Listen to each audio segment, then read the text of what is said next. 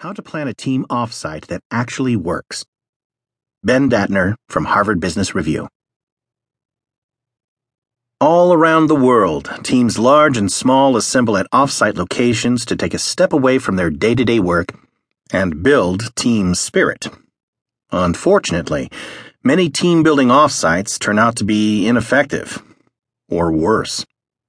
Sometimes it's because of the sense of unity and cohesion that gets created when